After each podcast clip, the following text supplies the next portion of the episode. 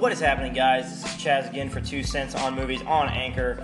And this segment is just going to uh, inform you guys a little bit more about me. This is going to be a segment that I'm going to have preserved on the station for as an episode, because I'm going to talk to you guys about my ten favorite movies of all time. Now, I'm a firm believer in the fact that you can tell a lot about a person by what their favorite movies are. So hopefully this will let you guys know a little bit more about me and get to know my personal taste in movies just a little bit better. So, without further ado, let's discuss my ten favorite movies of all time. Now, this list will have no ranking. It's not from best to worst, worst to best, or anything like that. It's just my ten favorite movies. So, first up on the list is Schindler's List. I've talked about this movie a couple times on the uh, station here before, but this is a more recent entry to the list because I had never actually been able to see it until a few years ago. But once I saw it, good lord, this might be Steven Spielberg's best movie. It's it's it's its magnitude, its its worth, its importance is just it's just unbelievable, and it's it's something that I think every single person on the planet should watch at least one time in their life, because, like I said, the importance and magnitude of this film is just astounding. It's beautiful, it's horrific, and it's just a masterclass in filmmaking. So definitely check out Schindler's List. Next up on the list is Forrest Gump. Now, does everyone love Forrest Gump? Probably. Does everyone think it's the best movie ever made? Probably not.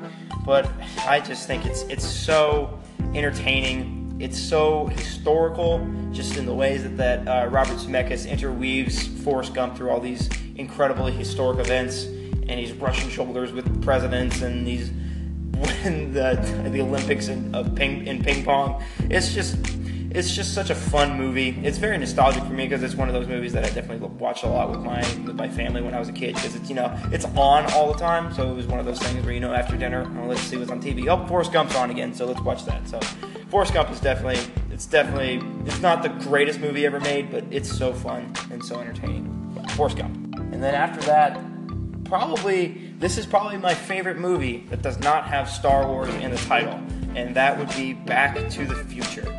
Back to the Future, I think, is one of the most perfect films ever made.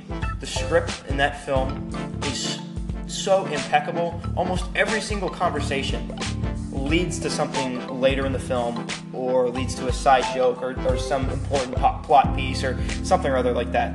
And if, if I were to teach a screenwriting class, which I am not qualified to teach at all, I would just hand each student a copy of the script to Back to the Future and say, study this, and you'll be golden. Because that this film is just one of the greatest movies ever made. Beyond script, greatest films ever made. And one of the most entertaining characters ever in Doc Brown, and one of the greatest uh, lead characters in Marty McFly. And don't even get me started on that uh, ending sequence at the clock tower, because that is also masterclass filmmaking. Alright, next up is another classic, Indiana Jones and the Raiders of the Lost Ark. What can I say that has been said about this movie already? Indiana Jones is one of the greatest film characters ever created, and I think is more iconic than Han Solo. When I think of Harrison Ford, I, I think I think of him as Indiana Jones first. And that's saying something, because I'm a colossal Star Wars fan, as we'll talk about later. But Raiders of the Lost Ark, although uh, The Last Crusade might be, I think, the more entertaining movie, I think just the compelling story of Raiders is just that much stronger. And the Ark of the Covenant is... Is it's so beautifully portrayed on this film. It's like it, it's like it actually exists and all that kind of stuff. And as a history guy, again, that means a lot to me. But I mean, what else can I say about this thing? It's it's a bona fide classic. Steven Spielberg again makes the list, and I think you'll be seeing a pattern in that. And once again, Spielberg is up again with Saving Private Ryan. Uh, again, what else can I say that hasn't been said about this thing? This is one of the movies that got me into World War Two history stuff. This was one of them.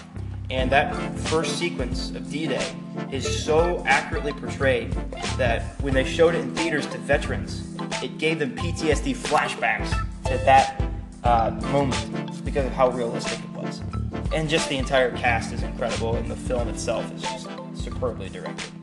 So that was part one, first five. Stick around for part two. All right, so here we go, part two. For number six, let's switch it up and let's go my favorite comedy of all time, and that would be Anchorman. Man, I this movie is one of the most quotable movies ever made, and it almost gets more funny every single time you watch it. If I had to pick another comedy, which is not going to go on this list, I would pick Dodgeball, because it's just almost the same and just how quotable it is, how funny the repeat viewings are. But for number six, definitely going Anchorman as my favorite comedy of all time. I would say Will Ferrell's best. And with number seven, I'm going to go with another all-time great one in my book, and that would be Ron Howard's Apollo thirteen. Because first off, the cast on that thing is incredible. I mean, Tom Hanks, Kevin Bacon, Paxton, Gary Sinise, and Ed Harris. You can't get much better than that, especially in, in ninety-five. Like, honestly, in nineteen ninety-five, that was an A-list cast all the way through. And you can't get much better than the true story aspect of Apollo thirteen, because it's just, it's absolutely incredible what our space program was able to do and get these men returned safely to Earth. So, definitely one of my all-time favorites. And next up, we're going to go with another Spielberg movie, because F it, he's my favorite filmmaker. Jurassic Park. I mean, again, what, what else can I say that has been said about Jurassic Park? The effects still hold up today.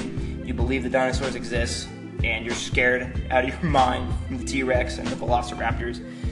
Just watched it like last week, and it's just, it's, it's incredible how well they hold up today, because Spielberg is a masterclass filmmaker and knows uh, when to use practical effects and when not to. So, I mean, if you haven't if you haven't seen Jurassic Park, what are you doing, honestly?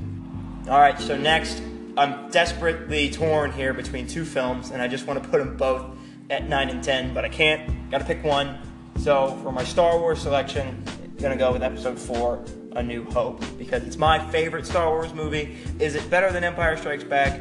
Probably not, but I, I love Episode four so much. And it's just the ending, attack on the Death Star, is so exciting. It's when you meet all these characters, you fall in love with their relationships and their friendship, and you really understand where they're coming from, and it's what sets them up for the epic journey that they go on throughout the saga. And it's filled with so many memorable sequences: the cantina, the rebel blockade runner uh, beginning, the, again the ending sequence where they attack the Death Star, the escape from the Death Star in the Millennium Falcon, Obi-Wan Kenobi's death, which is heartbreaking. So gonna go with Episode four, A New Hope, but do not discount Empire Strikes Back, because that is also an incredible film. All right, so with my final spot, I'm going to go with my heart and not put an eighties action movie on the list, sadly. But if I would, it would be Predator, because Predator is the greatest eighties action movie ever made, and I would fight anyone to the death on that point. But I'm going to go with a dark horse selection and say Finding Nemo will take the final position on my ten favorite films list. Because, man, this film, it's my favorite Pixar movie. It's the Pixar movie that I really grew up with. It was, it hit right at the prime time age for me. And I shit you not, at like five years old, I could almost recite this entire movie line for line. Ask my parents about that, they would say I was very annoying, but that's just how much I watched it. But anyways, I mean, the film starts off, it's heartbreaking. Marlin loses his wife and his, all of his kids except for Nemo, and you really understand like why he's so protective of Nemo and why he would go halfway across the ocean to find his son. Because after going through something like that, yeah, I totally understand. I mean, it's another one of those instances where Pixar, right at the beginning of the movie, rips your heart out, shows it to you, and then shoves it back in, back in your chest and expects you to have a good time. But, I mean, Marlin's a great, compelling character, and Dory is funny. So this movie really has the feels and it has the jokes, and I think it's one of the best uh, animated movies ever made, to be honest. So, yeah. That is my final selection on my ten favorite films list. So in closing here, I hope you guys have enjoyed this discussion with me. And if you have any thoughts on my selections, feel free to call in and say so. Now, I've definitely got some uh, honorable mentions. Uh, I would say you'd go Inglourious Bastards, Jaws, The Dark Knight, Rocky one, uh, Ocean's eleven, definitely Die Hard, uh, Remember the Titans, and Field of Dreams. So if you have any opinions on the list that I gave you guys, feel free to call in and let me know. Thanks again for listening. This is Chaz with Two Cents on Movies. Have a great day.